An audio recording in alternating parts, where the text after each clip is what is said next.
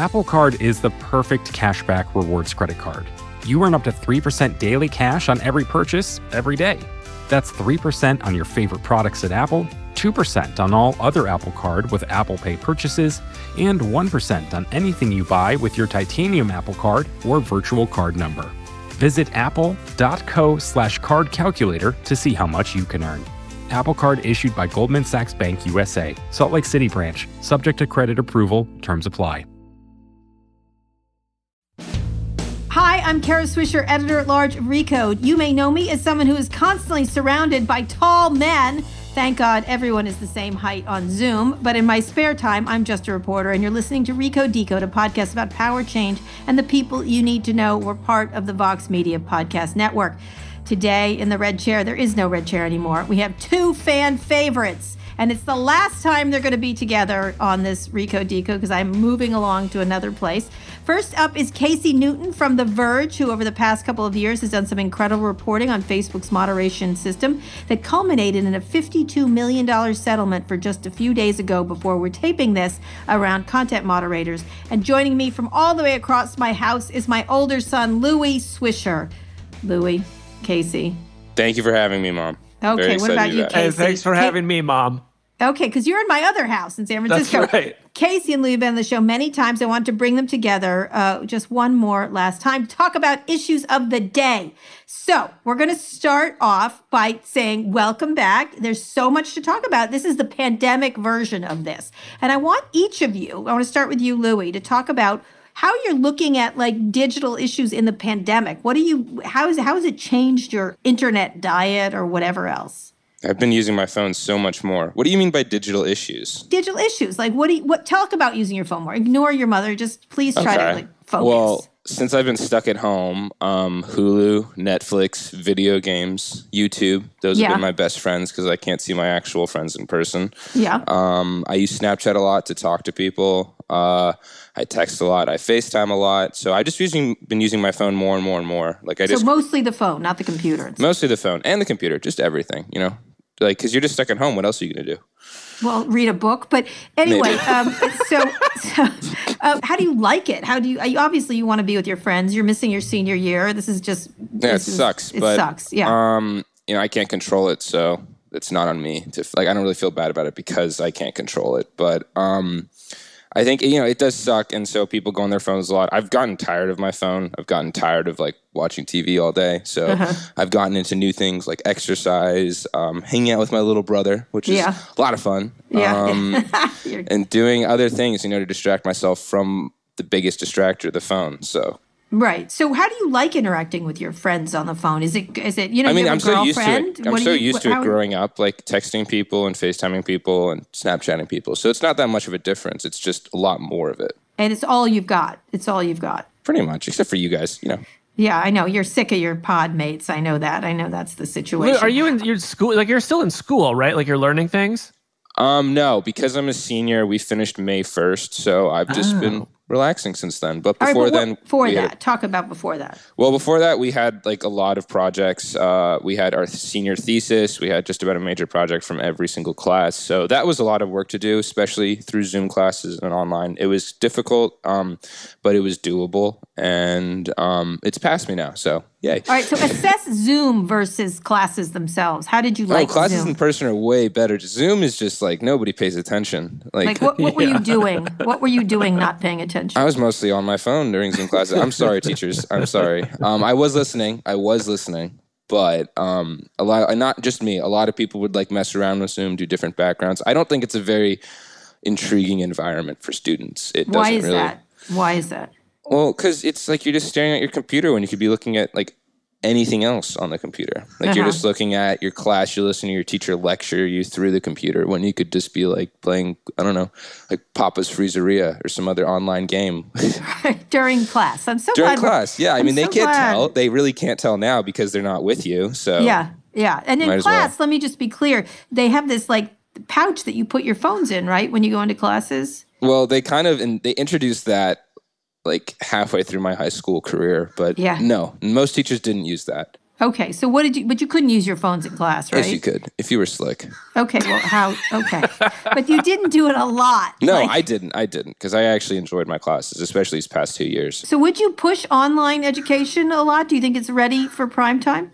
Well, I mean, what else can we do? We can't go back to school, so I think right now it's a doable option. But in the future, it'd be a lot better just to go back to online classes or to normal classes, um, and just to go back to the way things were. I think online classes are a good surrogate, but they're not a, the best option. What would you prefer? What would you prefer them In, to in like? person, I, would I know, prefer- but if it wasn't in person, online, if it had to be online, what I mean, no, like? this is the best we can do right now, unless they Is can't. it? Is it? Like, What about VR? What about what would if you had a VR. I don't what- think anybody. I don't think everybody can afford a VR headset, mom. Right. Okay. I figured that, but I'm saying if you just imagine everyone could, what would be the best way to do classes in an online environment? I don't know. Something better than Zoom. That's above my pay grade. I don't. I don't come up with those ideas. Casey, what do you think about these things?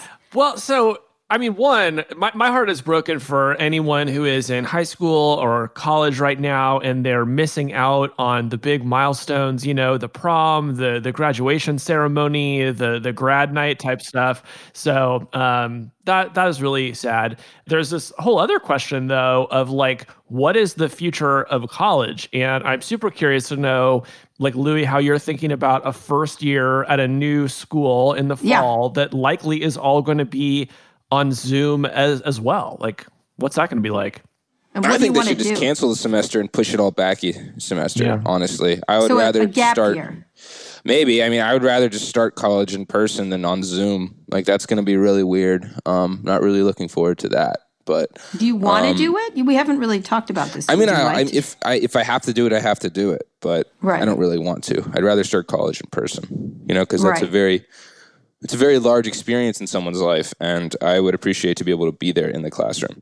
Yeah, also like, you know, the whole like first month of college is about landing in a dorm and just making friends with everyone who's randomly assigned to live next to you, right? And I just don't know how you recreate any of that part of college, which is at least half of the experience, you know, if you're just, you know, doing, you know, I don't know, class projects on Zoom. Yeah, it can't really be done. we have to have a dis- longer discussion about this, but would you still do it nonetheless and be an NYU online student? Um, well, I don't really want to go to New York right now because of everything that's going on. But if I have to, then I will. I'd rather not, but if I have to, I will. Let me get back to high school. Would you? What do you think about this idea of a virtual prom or a virtual No. graduation? No, no.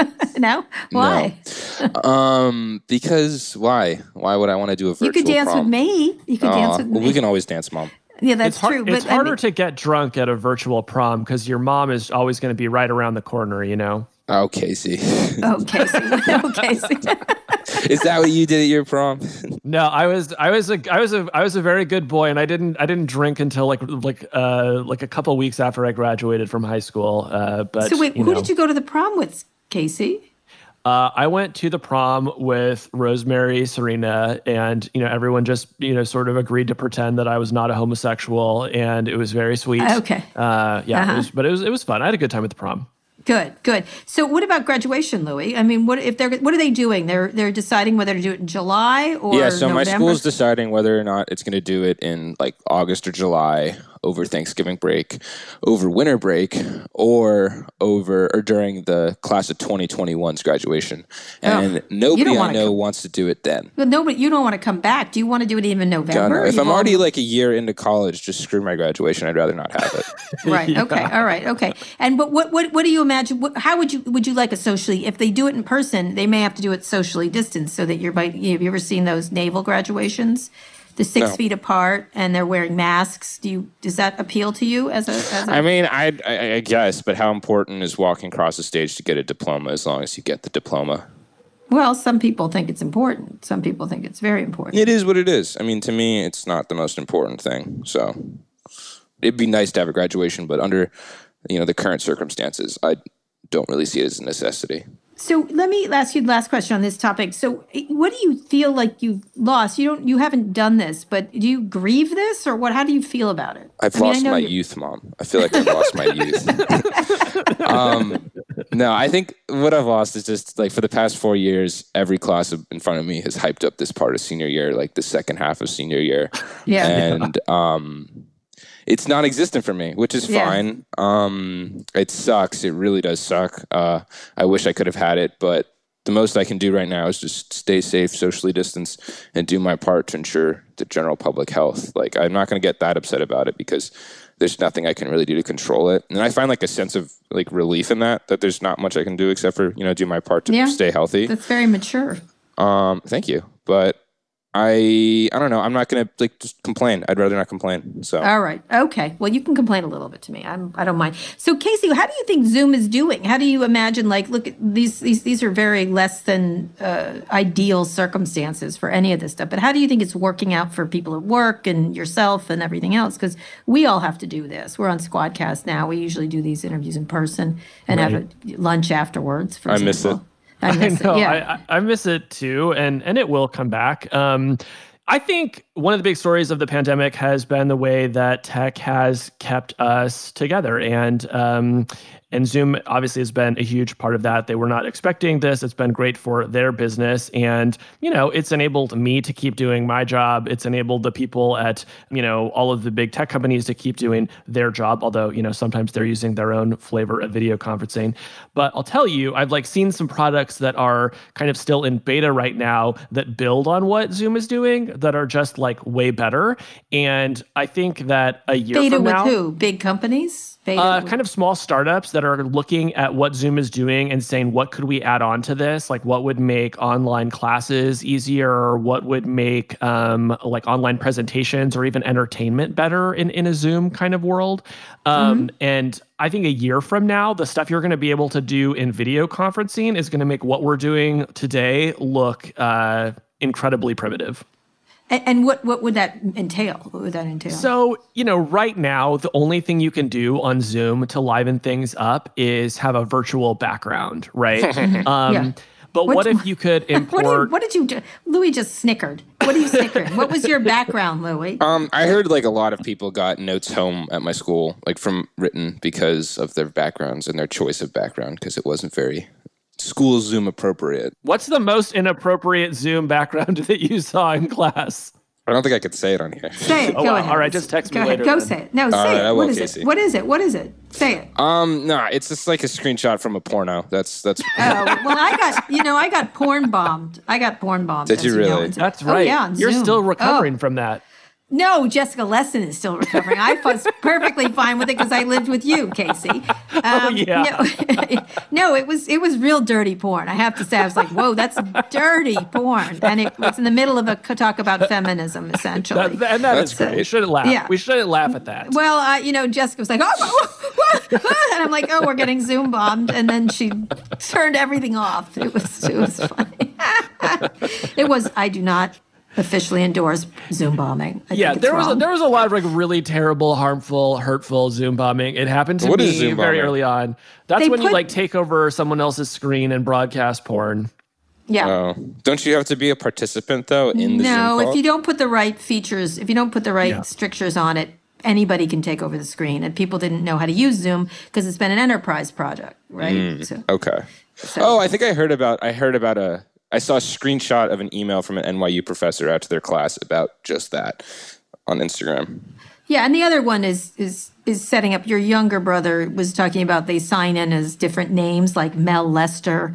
Uh, Mo, or Mo Lester, excuse Oh, yeah. me, and different things like that. They have different names, and That's he thinks funny. that's hysterical. He told me once that his friend brought in his out of school friend into their school Zoom call, and he just asked a bunch of ridiculous questions. yeah, yeah, stuff like that, stuff like that. It's not a very good environment for that. Anyway, anyway, back to Casey. Casey, so you, so you think there's going to be like, what would that entail? Like, how would it be better? How could, what's the paradigm beyond these like boxes, like the Brady Bunch? Yeah. So just think about all the things that you do in a real world meeting that you can't do on Zoom, right? Like in a real world, you might have a whiteboard, right? In a, um, you know, you, you might have a way for people to exchange ideas more easily. Um, you know, maybe you could bring in other kinds of media, you know, whether it's video or audio and do something that felt a little bit more theatrical, right? Think about all the entertainers right now whose only livelihood is performing on Zoom and think about how little, you know, they can do via that and, and what might be useful to them. So I just think you're going to see people take all of these like real world analogs and turn them into software and build that either into Zoom directly or to create competitors. Right. And so w- what about the Facebooks and the Googles of the world doing this? Like they Yeah. now Google has had a product in the office and Facebook has sort of had a product or not. T- talk about those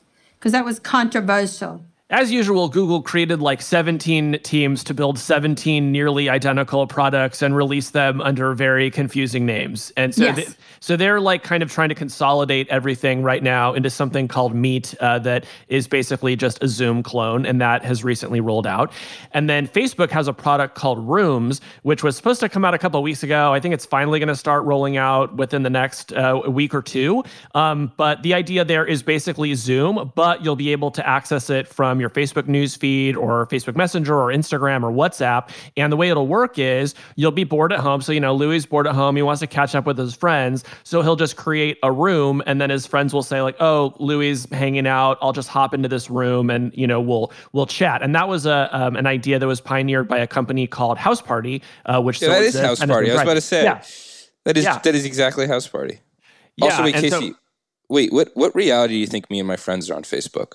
Yeah, I, well, exactly. I just I gonna point well, that you out. said you were on Snap. You know, you're Yeah, you you're- know, we're just we're just playing an- we're just playing Animal Farm. We're having a good time. yeah, okay, well there you go. So yeah, wherever the heck you are, you know, you'll have some way of of dropping in and, and spending time with each other. All right, let me just beg the question, which Louis did ask very presciently, is it's house party. It's ripping people off. It's Zoom. Yeah. Why did these people suddenly, like, they're late to the pandemic party, one, and two, they look like big giant bullies moving in on a, like, they can't possibly just stay out of it. And why didn't they innovate before? Go ahead, Louis. Wait, doesn't Google Hangouts also exist? Why do they need a new, like, a new feature? Well, they, they had they had a bunch of products in the market, and it was very confusing. And you know, some of them were for consumers, and some of them were for businesses, and nobody really knew what was what. I mean, it was it was like the classic mistake that Google always makes. Um, but you know, I mean, when it comes to Facebook, I think Facebook is basically just said at this point, if another social behavior or activity becomes popular, we are going to copy it. Like they regard any other social interaction on the internet that they do not own as an existential threat, and they're going to copy it until somebody tells them that that's illegal. Well, oh, also, Mark. Oh, Mark. oh, Mark. oh, Mark. Oh, Mark. But really, seriously, come on. This was Yeah. like so egregious. It was like egregious. I was like, are you kidding me? Google, the people from Google wrote me saying, I can't believe you didn't know all our products. And I said the same thing. You're a bunch of confusing. I know they were there. I just couldn't find them. Right. But then they had no or marketing or any interface that made sense. I thought they were Hangouts. What is what is the other one? What was it called? Uh, there's Meet? Meet, and Hangouts and Hangouts whatever. Meet and Buzz and Wave. Uh, they were trying to explain the difference and i said because you need to explain the difference the problem are they going to get in trouble for doing this like going after zoom now going after house party going after like is there any idea that they can have on their own that is not shoplifted no. Yeah, I mean, I think uh, like this is this is the one of the the best and most enduring criticisms of Facebook is that it's had a couple of really great ideas over its run. You know, the news feed was a really great, clever idea, but you know, since then, most of its good ideas have been uh, acquired or copied, and um, you know, I think the long term risk of that isn't so much they're going to be told you can't do that as it is people are going to choose not to work for that company because they're going to feel like they can't do really creative work or, you know, the creative work that they do there is is going to get squashed. So um, I think that's the the real risk. Um, but but you know, I, I think your point gets to something else that I'm paying a lot of attention to right now, which is because all these tech companies are the only thread holding society together right now, they're getting enormously powerful. And because Yes. we're relying them every It's my single day topic. and we have no real alternatives like we're going to come out on the other side of this and amazon apple google facebook they are going to be stronger than ever wow i wrote a whole three new york times columns on this anyway Yeah. we're with casey newton and louis swisher we're going to talk about the power of tech companies we're also going to talk about what stuff is coming up when we take a quick break after this Apple Card is the perfect cashback rewards credit card. You earn up to 3% daily cash on every purchase every day. That's 3% on your favorite products at Apple, 2% on all other Apple Card with Apple Pay purchases, and 1% on anything you buy with your titanium Apple Card or virtual card number. Visit apple.co slash card calculator to see how much you can earn. Apple Card issued by Goldman Sachs Bank USA, Salt Lake City branch, subject to credit approval, terms apply. Hey, it's Tom Warren, senior editor at The Verge here. Microsoft is in an era defining moment. It's betting on AI as the future of work, its Xbox business is going through transformational changes, and the Mac versus PC war is about to be back on. So, I'm launching a newsletter called Notepad. It'll be your inside guide to all those changes and beyond. From details on the next Xbox to that one time every Microsoft employee named Michael appeared on a mysterious email list. Whatever is happening at Microsoft, you'll be able to read about it first in Notepad every Thursday. Go subscribe now at theverge.com forward slash notepad. We're back with Casey Newton and Louis Swisher, who are giving me a hard time by making noise with microphones and sniffles. In any case, Casey, get to that point. This is a topic I've been like saying they're going to be bigger, stronger than ever. They've done a good job in a lot of things. They're doing like uh, things like giving the rich people are giving money away. They're doing contact tracing. You know, you're using you know Amazon delivery, uh, all this. How how do you feel about this? And I'm Louis. I'd love to know how you feel about these tech companies like Amazon becoming even more powerful in our lives because you're a huge Amazon user. Casey first. So, look, I mean, for the past three years, we've been having this discussion about the tech companies getting too big and too powerful. We've seen some calls to break them up, right? That was basically the heart of Elizabeth Warren's campaign. And I think heading into 2020, there was a lot of momentum behind this idea that, hey, maybe Facebook will have to spin off Instagram, maybe Amazon will have to spin off AWS. And then then uh, then the pandemic came along and all of a sudden we needed these companies more than ever and they had a once in a generation chance to prove that their size was beneficial to the world right? And so if you're mark zuckerberg or you're jeff bezos this is not a crisis that you're going to waste. You're going to do everything you can to prove that it is your size that is a, a benefit to the world. And you know they're, they're making that case right now has it worked has it worked how are they doing still, that yeah. So, well, we haven't really seen any polling about how people feel about that, but um, I, I expect we will see some soon. And I expect that people will generally feel more positive about these companies. Although it's interesting in the case of Amazon uh, because their service has been so bad, right? It's uh, and for totally understandable reasons. But you order anything on Amazon and it costs twice as much as it used to, and it comes two weeks later than it used to. So I think their like consumer sentiment is going to go down a little bit. Um, but you know, how how are they magnifying their power, Louis? Well, it's like all of a sudden every store in your neighborhood is closed and the only way to buy anything is to go to you know uh, an online retailer. And for most people that's going to be amazon.com at least in the united states. Or um, go to a grocery store owned by amazon.com or walmart. Yes. Or the, you know these walmart can sell surfboards even though they're not essential and now the surfboard shop can't open for example yeah. For, yeah. for example. So how do, Louis, how do you feel about like Amazon and the home delivery? You were doing a lot of that. You do a lot of takeout. Another thing I is actually takeout. I actually haven't. I've been recently I used I actually did more ordering food before this whole pandemic started. Like I've been cooking a lot at home. Uh, I've been more yes, self-sufficient about that. You know, just trying to limit outside contact.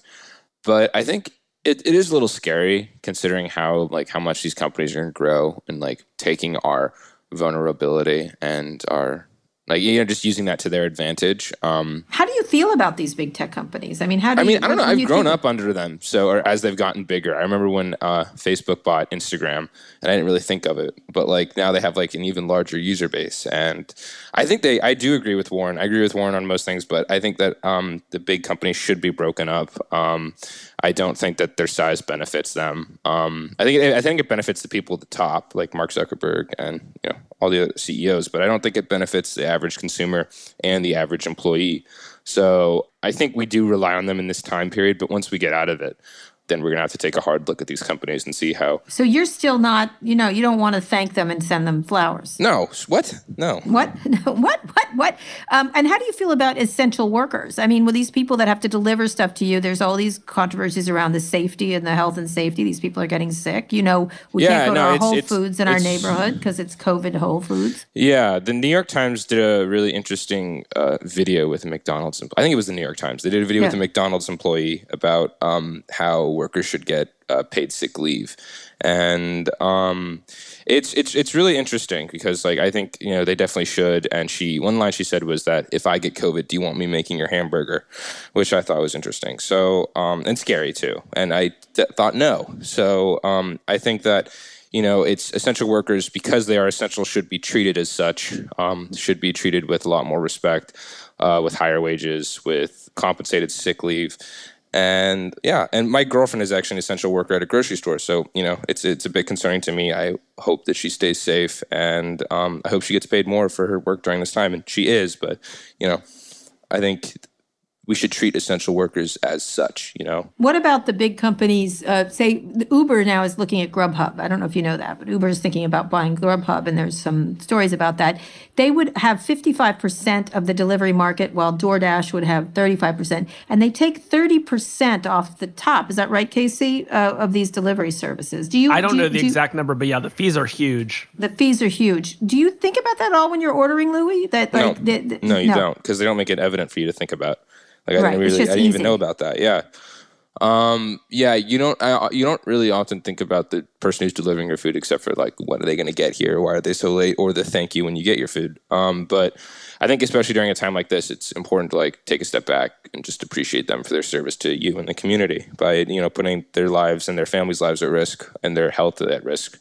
Uh, so that you can get whatever you're ordering, you know, whether or not you need it or not. I think we should all take into consideration how much we're leaving the house, how much things that are outside of the house are coming to us. And, you know, unless it's completely essential, I think we should stop those activities, honestly. Well trained, Louis Swisher. Fantastic thought. So, Casey, what do you think of this Uber Grubhub thing? Because I think, you know, they'll have an, do you think it'll go through now AOC and Warren? And by the way, Louis Swisher's about to turn 18 tomorrow. Um, and he will Oh my be gosh, voting. happy he's, birthday, Louis. Yeah, Thank you, Casey. he's, he's going to be voting, and I think Warren is his choice. Uh, yes, uh, she is. I she love Elizabeth is. Warren. Yeah. So um, she and AOC just put forward a, the pandemic merger uh, act that they're trying to get passed, which is to stop uh, uh, mergers during the pandemic that will that, because of the pandemic. And one Uber might fall under this, although Grubhub is not struggling. They're all not struggling. They're all doing great. What's going to happen to Uber Eats then if they buy Grubhub? It will become part of Uber Eats, so they will own the market. They're taking out a competitor essentially. So Casey, what do you think? I think it's not going to get through. I I can't imagine two companies you know, owning ninety percent of the market. So I find the economics of the delivery businesses so confusing because they definitely seem like they're growing, but to my knowledge, they're not particularly profitable. Like, is Uber Eats yeah. profitable? I think it is. Yes. Is it prob? Okay. Well, yeah. good for them. Maybe they've just sort of jacked up the fees high enough, but the whole economics of that situation seem really messy to me because of the thing that we were saying earlier that the fees that they exact from these restaurants are so huge. I think that, uh, I mean, frankly, most of the businesses in San Francisco are probably going to be out of business by the end of the year, even those that are relying on services like this. So, you know, even as we see consolidation in these delivery companies, I think the amount of stuff they have to deliver is just going to decline and you're going to start seeing more of these ghost kitchens. I realize this is a tangent. Travis this is the Callan. best story I've seen. The best story I've seen about this in the past week is that um, Chuck E. Cheese was selling pizza through one of these delivery services, but they'd rebranded it as like Mark's Pizza or something. It was like they were hiding oh, the really? fact that it was Chuck E. Cheese pizza because they knew oh, people wouldn't order pizza. that to their house, so they just sort of gave it a different name.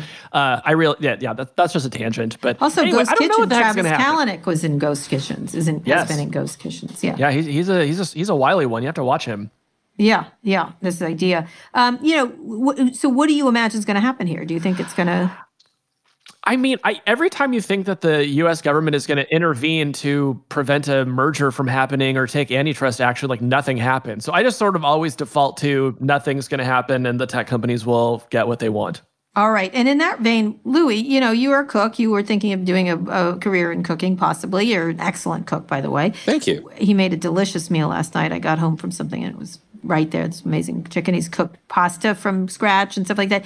The career in restaurants, restaurants are really going to be hurt going forward. How do you already were sort of on the fence whether you wanted to work in restaurants, but how do you look at that industry? Like as as a as a consumer, if people are going to be doing these ghost kitchens and delivery and and and boxed meals and things like that. Yeah, well, um, this pandemic isn't forever, so at some point it's gonna, you know, everything's gonna go back to some state of normalcy. But um, for the time being, I think that uh, well, I don't know, like food delivery and food consumption is like the ultimate essential business. Like no matter what happens, that stuff is going to stay around. People are going to be looking out for that. Um, I think definitely restaurants are going to be impacted. I've been watching a lot of videos about how restaurants are like on YouTube um, about how restaurants are operating during the crisis and like what they're doing to like save employees or what they're doing to like deal with the change. Like I heard, I was I was watching this video. I believe it was from Vice Media um, about this one restaurant that used to have like 115 employees.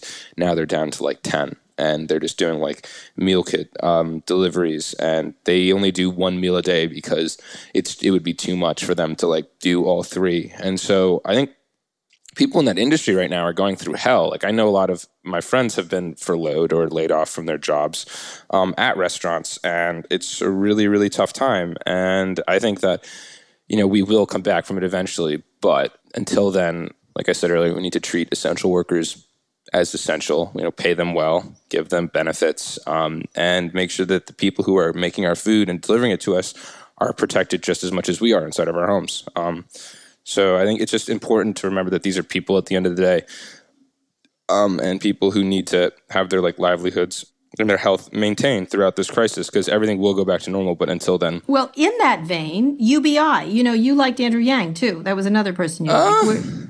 Huh? What was that? You can't. Well, I kind of liked Andrew Yang, not really. Okay, but right, um, okay. I did get to bounce an event of his at Manny's event space in the Mission of San Francisco, and I got to Yeah. tell a bunch of Andrew Yang fans, "No, you can't come in. You're 30 minutes late," and they did not like that. They did not like that. Um, but yeah, he, he's smart. He's smart. At the end of the day, he's very, very smart. I Well, totally what do you think about giving people money? Like I don't idea? agree with this freedom dividend, but I think universal basic income is a must-have. It's I a think. big tech thing. It's a big tech idea. You know. well, it's a big idea for the people who can afford it. You know. Yeah. Yeah. So yeah. I think it's something that definitely needs to be mandated or assisted by the government. But I totally agree with the fifteen dollar an hour minimum wage. The one right now, it hasn't it hasn't been increased federally in like ten or fifteen years, right? And that's something like that, yeah. it's that's not that's not competent. That's not good. We can't do that. Um, you know, going into college and then luckily going into college and then going into the workforce soon, I want to be able to make sure that not just me, but everyone around me has, you know, a sustainable income. So it's really important to have uh, like some type of mandate to make sure that everybody's paid a living wage, a fair wage, something that they can like come to work off, they can live and like feed their families and come to work the next day off of. So um, I, I, think, think you should run for office, Louis Swisher. What do you think, Casey? Um, I mean, I'd like to hear more about his platform, but I think he's got very solid yeah. fundamentals. So when when Louis is talking about that idea of what how how you solve this restaurant problem, what is there anything you see, Casey, that's happening in tech that you think is going to solve it for these restaurants and and stores also? Honestly, Kara, so many people are acting with this sense that everything is just going to be back to normal by the end of the summer. And I don't believe that that is the case. I don't believe that things are going to be back to normal by Christmas. And so Do you did you see that photo in the Wisconsin bar? I've seen the tweets about it. Yeah. Yeah. Um, you know, we and we know like but we believe in science, so we know what is going to happen when people start crowding into bars, right? Um, you know, I think in San Francisco, even if you were to reopen restaurants, um, you know, with social distancing and stuff, one, a lot of people would still stay away, um, and uh, and and as a result, I think a lot of those restaurants would close because the economics wouldn't work. Um, you know, one of the things that's really broken my heart because you know I live in the Castro is uh, is this iconic bar, uh, Twin Peaks, um, has like a, a GoFundMe right now. Uh, you know, asking for folks to help out to kind of keep it going while while it's shut down. It, and it's a iconic bar. It's the first gay bar in the Castro that had its windows uh, open to the street, so you could see who was inside. Same here in uh, DC with Ben's Chili Bowl. Yeah, yeah. it's not a gay and so- bar, mom. That's not a gay bar. No, it's not. But it's gay gay people friendly. go there. We Yeah. yes, we went there. Um, but but you know, so I'm looking at this GoFundMe, and of course, I you know I think people should should contribute and, and should support it. But I'm thinking, you think of how many iconic bars and restaurants are there in America, and how many of us can just support them being closed indefinitely for like the rest of this year. You know, it's just, it's just so hard for me to imagine how many of these iconic spots are going to survive uh, what is to come. So eh, that leaves us for this last topic, and then we're going to get to some fun stuff in the last section, which, which is opening up America. Free America now. I wrote a column today about Elon Musk, and his mother got mad at me, even though it was the most mild of criticisms. And of course, all the Elon lovers piled on, and then the Elon haters piled on. so I'm right in the middle of a delightful Twitter experience today. Um, but what do you think about this open America now, Louis? What do you, what, you know? You're being very like, let's let's. Well, let's be safe. science. Let's be smart. safe. Because you know, if we go out too early and we all get sick again, we're just going to have to go back into lockdown for even longer. So I'd rather do it right the first time than you know mess up and have to do it again. I think that you know we have to just remember that we have to stay healthy and it's not just about you it's about everyone around you.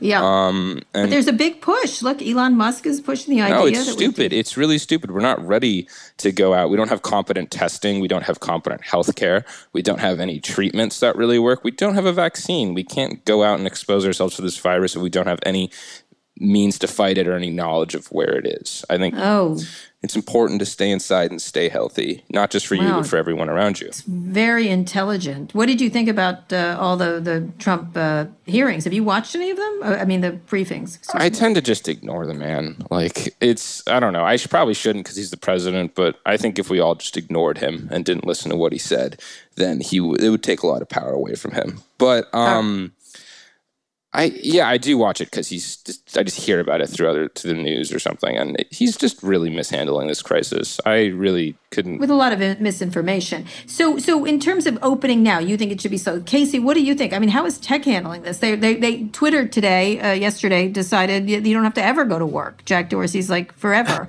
Google and uh, Facebook say you maybe you can come to work, but maybe not. Whatever. They seem to be handling it well. All these tech companies in that regard, the big ones.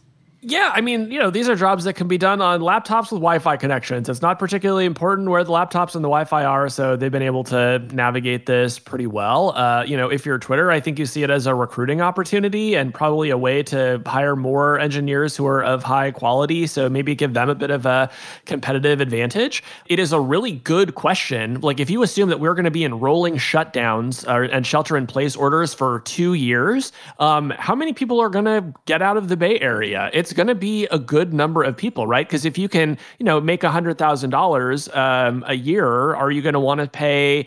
twenty five hundred or three thousand dollars a month in rent, you know, if all you need is a is a working Wi-Fi connection. So I do think we're going to see a bit of an exodus. Um, and I'm I'm wondering, you know, how, how long it's it's going to last. I mean, this is. I mean, needless to say, we are in wild and unprecedented times here. All right. On that note, we're going to take a quick break. and we get back, and to talk about some fun things because this has turned really dark, you two. I expect humor and la- laughter from you two. When we get back, and we're going to talk about what's hot now in the tech space and what's coming and fun uh, when we return. All right, we're back with Louis Swisher and Casey Newton. Okay, you guys are bumming me out with your safety and everything else because I want to free America now. I'm on Elon's. yeah, but don't side. we all? Don't we all? No, we of just want course to do we it right. do. I literally saw that. I, I saw the picture of the people in Wisconsin, and I was marginally hating them for being so thoughtless and stupid. And there, many of them will probably die unnecessarily. And at the same time, I was like, I would like to be in that bar. So I think it's. I think everybody's feeling that way. Is Mm-hmm. is people have had it with the quarantine kind of thing. Um, so let's talk about some fun things. So talk about one thing you think is cool in digital right now. Louis, do you don't use TikTok, do you? I have an account, but I'm not a big user of it. I think the What do you- creepiest thing why? was I was in Arizona when I downloaded Mm-hmm. the app, and the third TikTok I saw was about Arizona. And then I was like, whoa, that is terrifying. Um, Yeah. I don't like this. Uh, but then I kept downloading it. Once they figure out what you like and they figure out like what you like to look at, they don't do a bad job. But TikTok is full of cringe and a lot of things. But it's also, you know, a lot of people, so many people are using the app, you can't really avoid it. Instagram is now TikTok because it's just flooded with TikTok videos that have been pasted Oh, over. So. So, what is that going to do to Instagram? Now you got mad when Instagram by Facebook came up, right? You were like, "Ugh, they put the name on it." Now I'm reminded it's Facebook. Anything Facebook, you and your friends are like, "No, thank you." yeah, we're not big fans of that. But you were using Instagram. Yeah, I mean, because we were using Instagram before Facebook bought it. That's why. I mean, it's, All right. Facebook could buy Snapchat and I'd still be using Snapchat. All right. So do you like Instagram or just Snapchat still the thing you love? It's fine. It's fine. Like I don't really like Instagram. I, I like the social media sharing apps are just they they haven't really changed much over the years. They definitely haven't changed over the pandemic, except for people posting like photos of them being like, "I miss the beach" or something like that, or just people Right. posting pictures of them and their friends not being socially distanced, and then the ensuing chaos that comes from a post like that.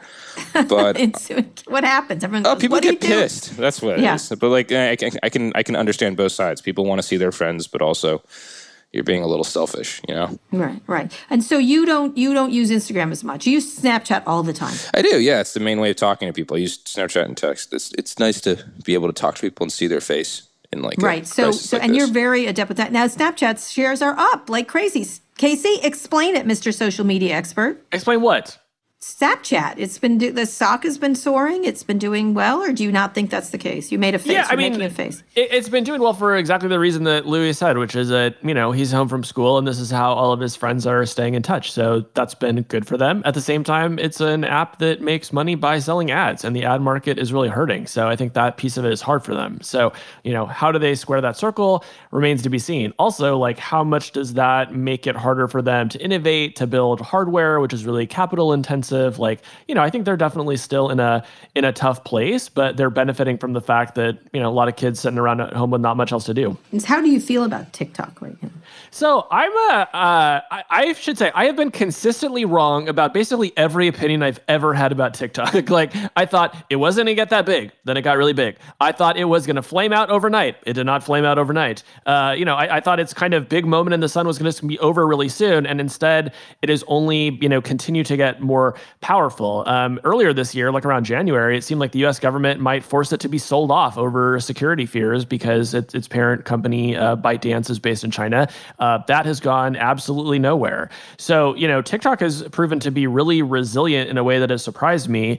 Um, and, and I will say that it is hundred percent better at a thing that Instagram has been trying to get good at forever, which is um, like discovery. Right? Instagram has this explore page. You go to it, it shows you a bunch of Instagram stuff. That Never you don't look at follow. that. I no, never it- look at I. that. They have redesigned it 20 times and it has never gotten 1% better. I told Instagram executives earlier this year that the explore page should just be like essentially TikTok. You open it up, it shows you one thing, it's based on mach- machine learning, you know, you can share it directly to your story from there. I I honestly assume that that's what they will do and the Instagram explore page will just one day be TikTok and that is how they will beat TikTok in the end. Beat TikTok in the end. You think beat TikTok?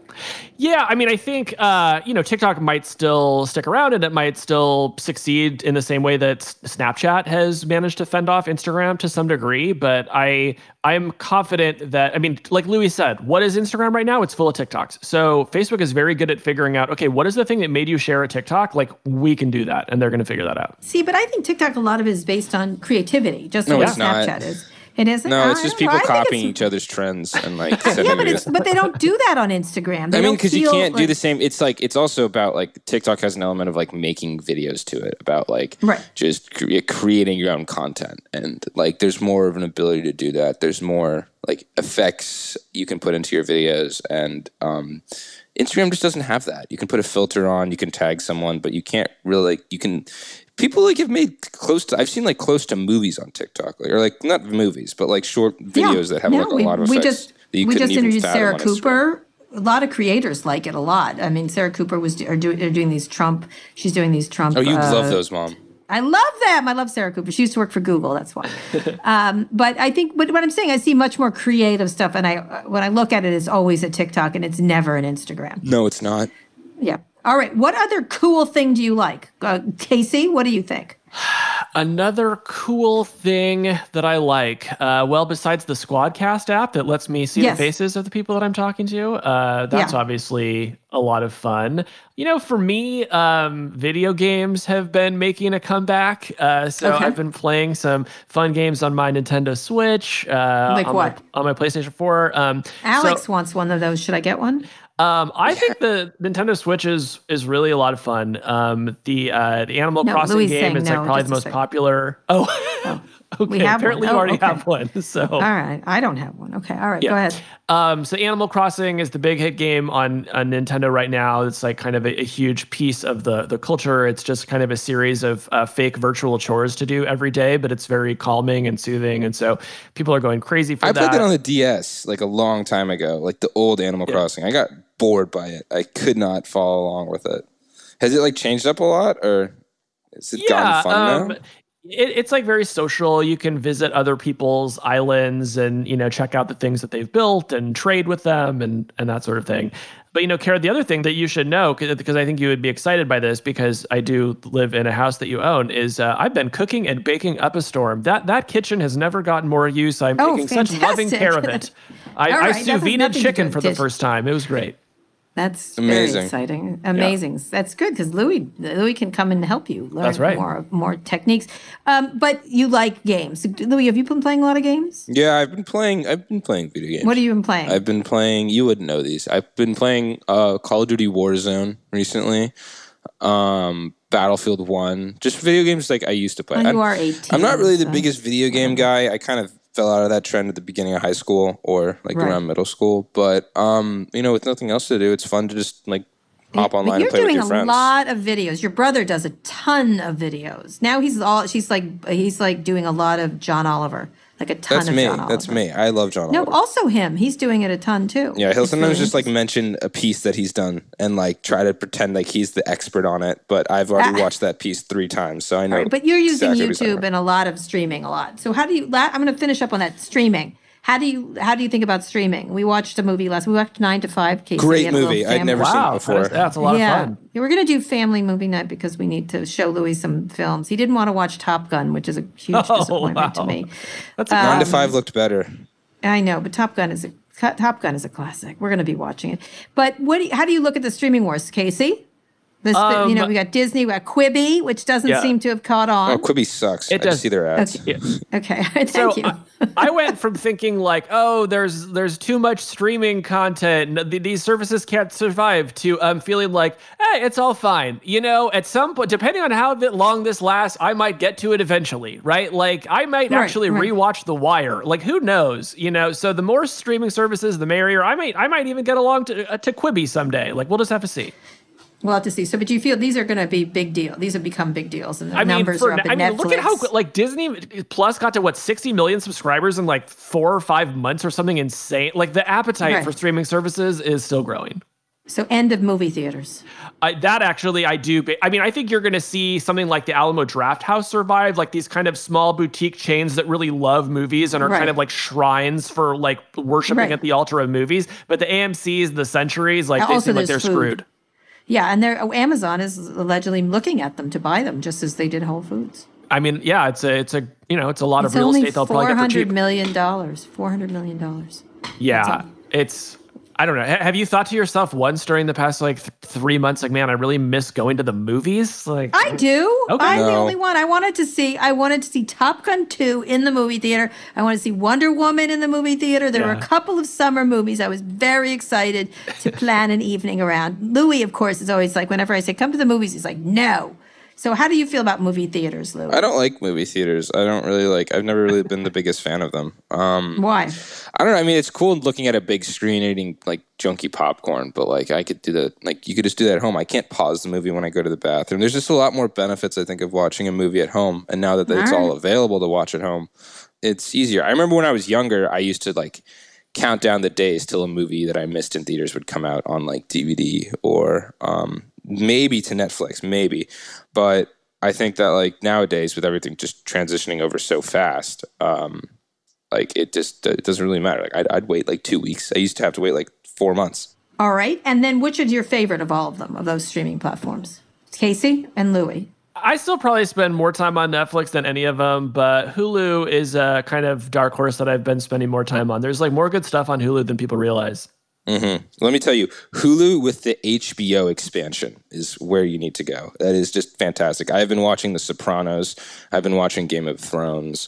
Um, I'll probably watch The Wire, but like You should. It's great. Hulu. I think Netflix always has a bunch of stuff that you could just watch. I watched an episode of the show called Outer Banks, and oh, it's just so predictable. It's not like it's it's like it's a it's like a teen binge worthy show, but I, I didn't really like it. But Netflix has a lot of shows. Oh, it has so much content. some- It is. I was a huge fan of Tiger King when that came out. That was great. Right, every as was everybody. As with, but you you you also watch Game of Thrones with your girlfriend, right? You watch it together and then you discuss it. Yeah, right? yeah. We watch it. We FaceTime and we watch it together. But um, How do you there's like a really that? good thing called Netflix Party where you can watch like the same Netflix show on just like the same site. It's like almost like a, sh- a shared screen of Netflix. Uh-huh. Um, Hulu needs to get something like that. But um, I think there's like a lot of things like that that are you know making life a little bit easier. Oh, that's interesting. Casey, shall we share a movie? Yeah, I think that would be fun. You know, there's that like watch party app where everyone can like watch the same Netflix movie at the same time or something. Right, there's all kinds of things like that. All right, I'm going to finish up by the last thing. Louis is turning 18. I want to talk about this election. Louis, do you feel like you're informed enough? This is going to be a digital election. Joe Biden is in the basement and seems to be staying there, which seems to be a good strategy. Actually, he's up. Um, and Yeah, he's in the basement nothing- right next to the. Or, yeah, he's he's in his basement, just like you know Sharon his worldview to everybody. I think it's yes, exactly. It's it's really it's really interesting just to like watch him like you know it's it's interesting watching this campaign completely transition from like in person rallies. Like I wonder what's going to happen with the RNC and DNC. Um, I Yeah. heard there might still be an RNC, right? Yes, there. Yes, I might be going, and I'm have to. They're gonna kill Please me. I know, die. I know, I know, I know, I know. I'm gonna have the COVIDiots kill me. Um, well, they're not they're not all idiots, but um, Okay, do you say so? well, I don't think so. Gathering in a large gathering with lots of people in a sweaty place sounds like a bad idea. But Oh, it does. In Sounds any like case, the worst idea. Um, I think this is going to be a really, really interesting election, and I just hope states. where are you getting your information? I get my information from the New York Times, from CNN, from not well, sometimes from MSNBC. Um, I also listen to Fox News just so I can hear what they're up to.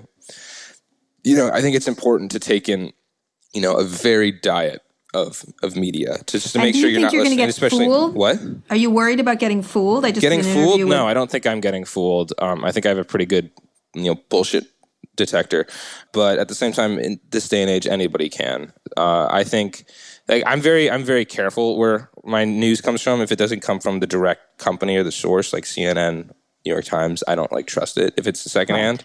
Provenance. It's called the providence of things. Where is it coming from? Yeah, yeah. Um, I think it's just I, the thing that's most interesting to me about this election is how the actual election day is going to go down. How states are going to be able to get their, you know, get their shit together to make sure that mail-in voting is available to everyone, um, and to make sure that they're able to take in that much of an influx. Well, I'll tell you, you and I are going to go down and vote. That's what we're going to Well, do. I don't think there's going to be much voting in person, Mom. Frankly. Yes, there is. Oh no, it happened in Wisconsin. It happened. I think. Yeah, but it a lot ha- yeah, but I think, I think that. Disenfranchises a lot of people, and I think does. that states need to make sure that they have like a mail-in Agreed. voting system in place, and to do that, they also need to make sure that the United States Postal Service is properly funded and ready to manage Yes. something like that. So that is. there's a lot very, of issues that need to be fixed come November. a lot of issues. All right, Casey, I'm going to end with you because you should take a lap around uh, a victory lap in terms of the uh, uh, the content reporting you did, content moderation. I want to get your last last thing. I'd like your insights on Facebook content moderation, the settlement, and also the new content board, the Supreme Court of Content. Yeah, so um, I wrote a bunch of stories last year about Facebook's moderators who make very little money to make the internet safe for all of us to use. And as a result, a bunch of them get PTSD. And there was a lawsuit filed. And this week, Facebook reached a settlement of $52 million. Every moderator in North America is going to get a payment of at least $1,000. And some of them can get damages up to $50,000, at least in theory, depending on how many people claim the money. Um, so it's really a landmark settlement because it is a vindication of the idea that being a content moderator can cause you mental illness. And we need to understand that the people that we're asking to do this work are effectively first responders, and we Yeah. need to treat them like the, you know with the same amount of care and respect that we treat uh, police officers and paramedics. So, So it, did it was they a get really enough? big victory Did they for get them. enough? Is it Well, enough so money? I mean, I'll tell you, as Seems somebody who has not covered a lot of class action lawsuits, even when you know that the lawyers' fees are huge, the lawyers took a third of the money in this case. Okay, so they took $17 million. So the $52 million settlement is actually $35 million for the moderators. Right. Yeah. And then how much do they get? Uh, who, the lawyers? The, Uh, the, the moderators. Oh, so the moderators will get $1,000 a piece, uh, plus up to $50,000 in, in damages, depending on uh, the severity of their condition. severe their condition. Do you think that's fair? And do you think it's again like a parking ticket for Facebook? I- cost um, of doing business. You know, how do you put a price tag on getting PTSD from a job? Like, I have no idea, you know, what what would be fair. Um, what I've said for a long time is I think these folks should be paid, uh, you know, more more along the lines of a firefighter or a police officer than uh, somebody making minimum wage. You know, a lot of them were making fifteen dollars an hour when I started reporting the story. So they, they need to be paid better, and they need support after they leave the job. Right? If you get PTSD on the job, I believe the employer has a moral obligation to pay for your treatment after you leave. So that's what I'd like to see. All right. And do you think they're doing? What do you think about the content board? So, you know, a lot of people are dunking on this and saying, like, oh, it's so stupid, it'll never work. Like, I'm somebody who believes in institutions, and I think we need institutions to, to protect us. Um, so I'm gonna I'm gonna wait and see. They're starting very small. The only cases they're going to hear are cases where something was taken down that you think was taken down in error. So the only immediate effect of this is going to to be to restore more speech to the internet, I, I don't see that going too badly. I think the bigger question is how far can they expand that? How how fast and how effectively can they intervene to stop the spread of bad content? And we're not going to know that for more than a year.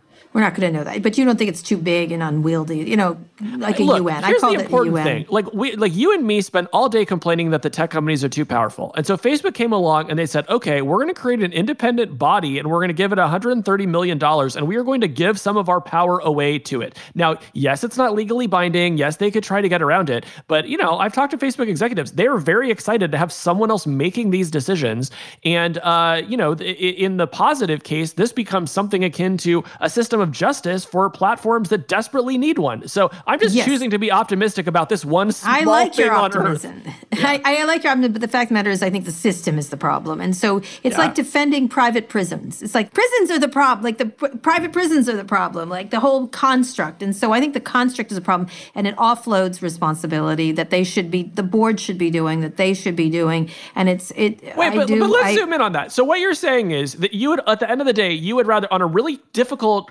decision, decision, a question of content moderation, you would rather that Mark Zuckerberg make that decision personally than the oversight I would like because those are your company. two choices. Yes, I know I'd that. rather I have a group like of individuals making that board than the Zuck. Uh, I would like them to run their business. Lots of businesses face all kinds of moral choices, and they have the guts to make these decisions, and the and the flack you get from making them. So yes, I would I would like them not to be so big. I think that's the real issue. Is Now Facebook that is so big you. and so that they're so big and influential. It's hard. There's no other voices, and so that's it. You've never seen. Someone was telling me the other day. There's I was talking about you know oh I think it was Jon Meacham talking about the powerful people in history, and he said no one's been as powerful as Mark Zuckerberg, not Carnegie, not Rockefeller, not because he controls the information.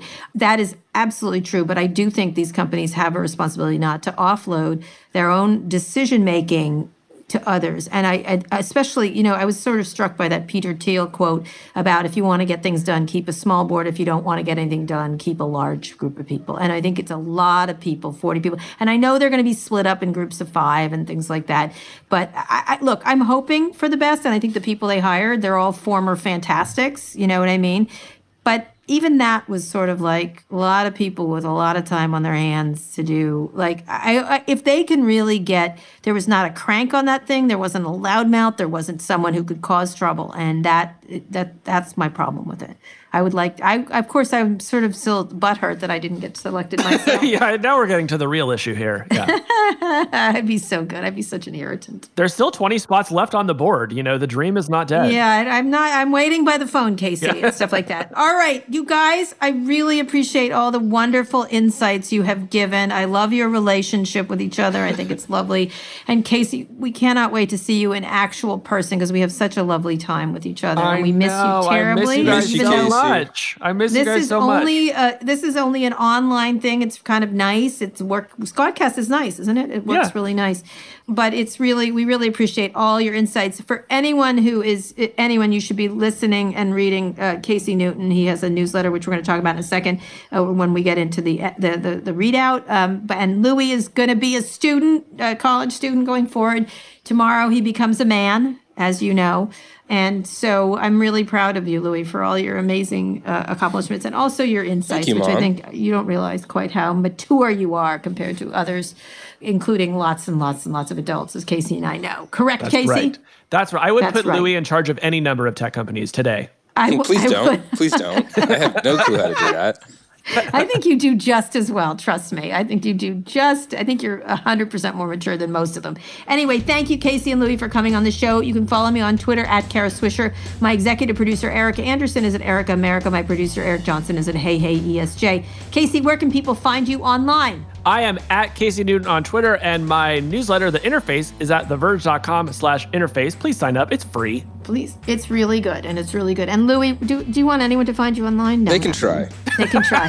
I put beautiful photos of him up, and he looks handsome and wonderful. Anyway, if you I like, think sometimes you really just bag me, mom. I'm gonna be honest. I sometimes you just put Bag the you. absolute worst photo of me. up. no, I don't. Listen. I'm like, listen, there's Louis, like five photos, so- and I'm like, no, not that one, and it is that No, one. no, and that has wrong, been my because when life. I put up that has been no, my no. life for the past No, 18 no, years. you look good. You look good. Let me just tell you, the pictures I just put up of you doing pasta, everyone's like, who is that hunk of a man? Is that really? Is that really what they're saying? Yes. Okay.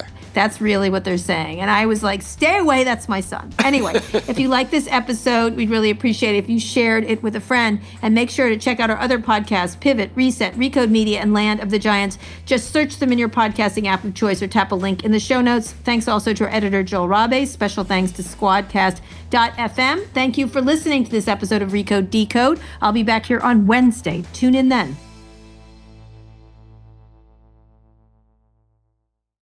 Apple Card is the perfect cashback rewards credit card. You earn up to 3% daily cash on every purchase every day. That's 3% on your favorite products at Apple, 2% on all other Apple Card with Apple Pay purchases, and 1% on anything you buy with your titanium Apple Card or virtual card number. Visit apple.co slash card calculator to see how much you can earn. Apple Card issued by Goldman Sachs Bank USA, Salt Lake City branch, subject to credit approval, terms apply.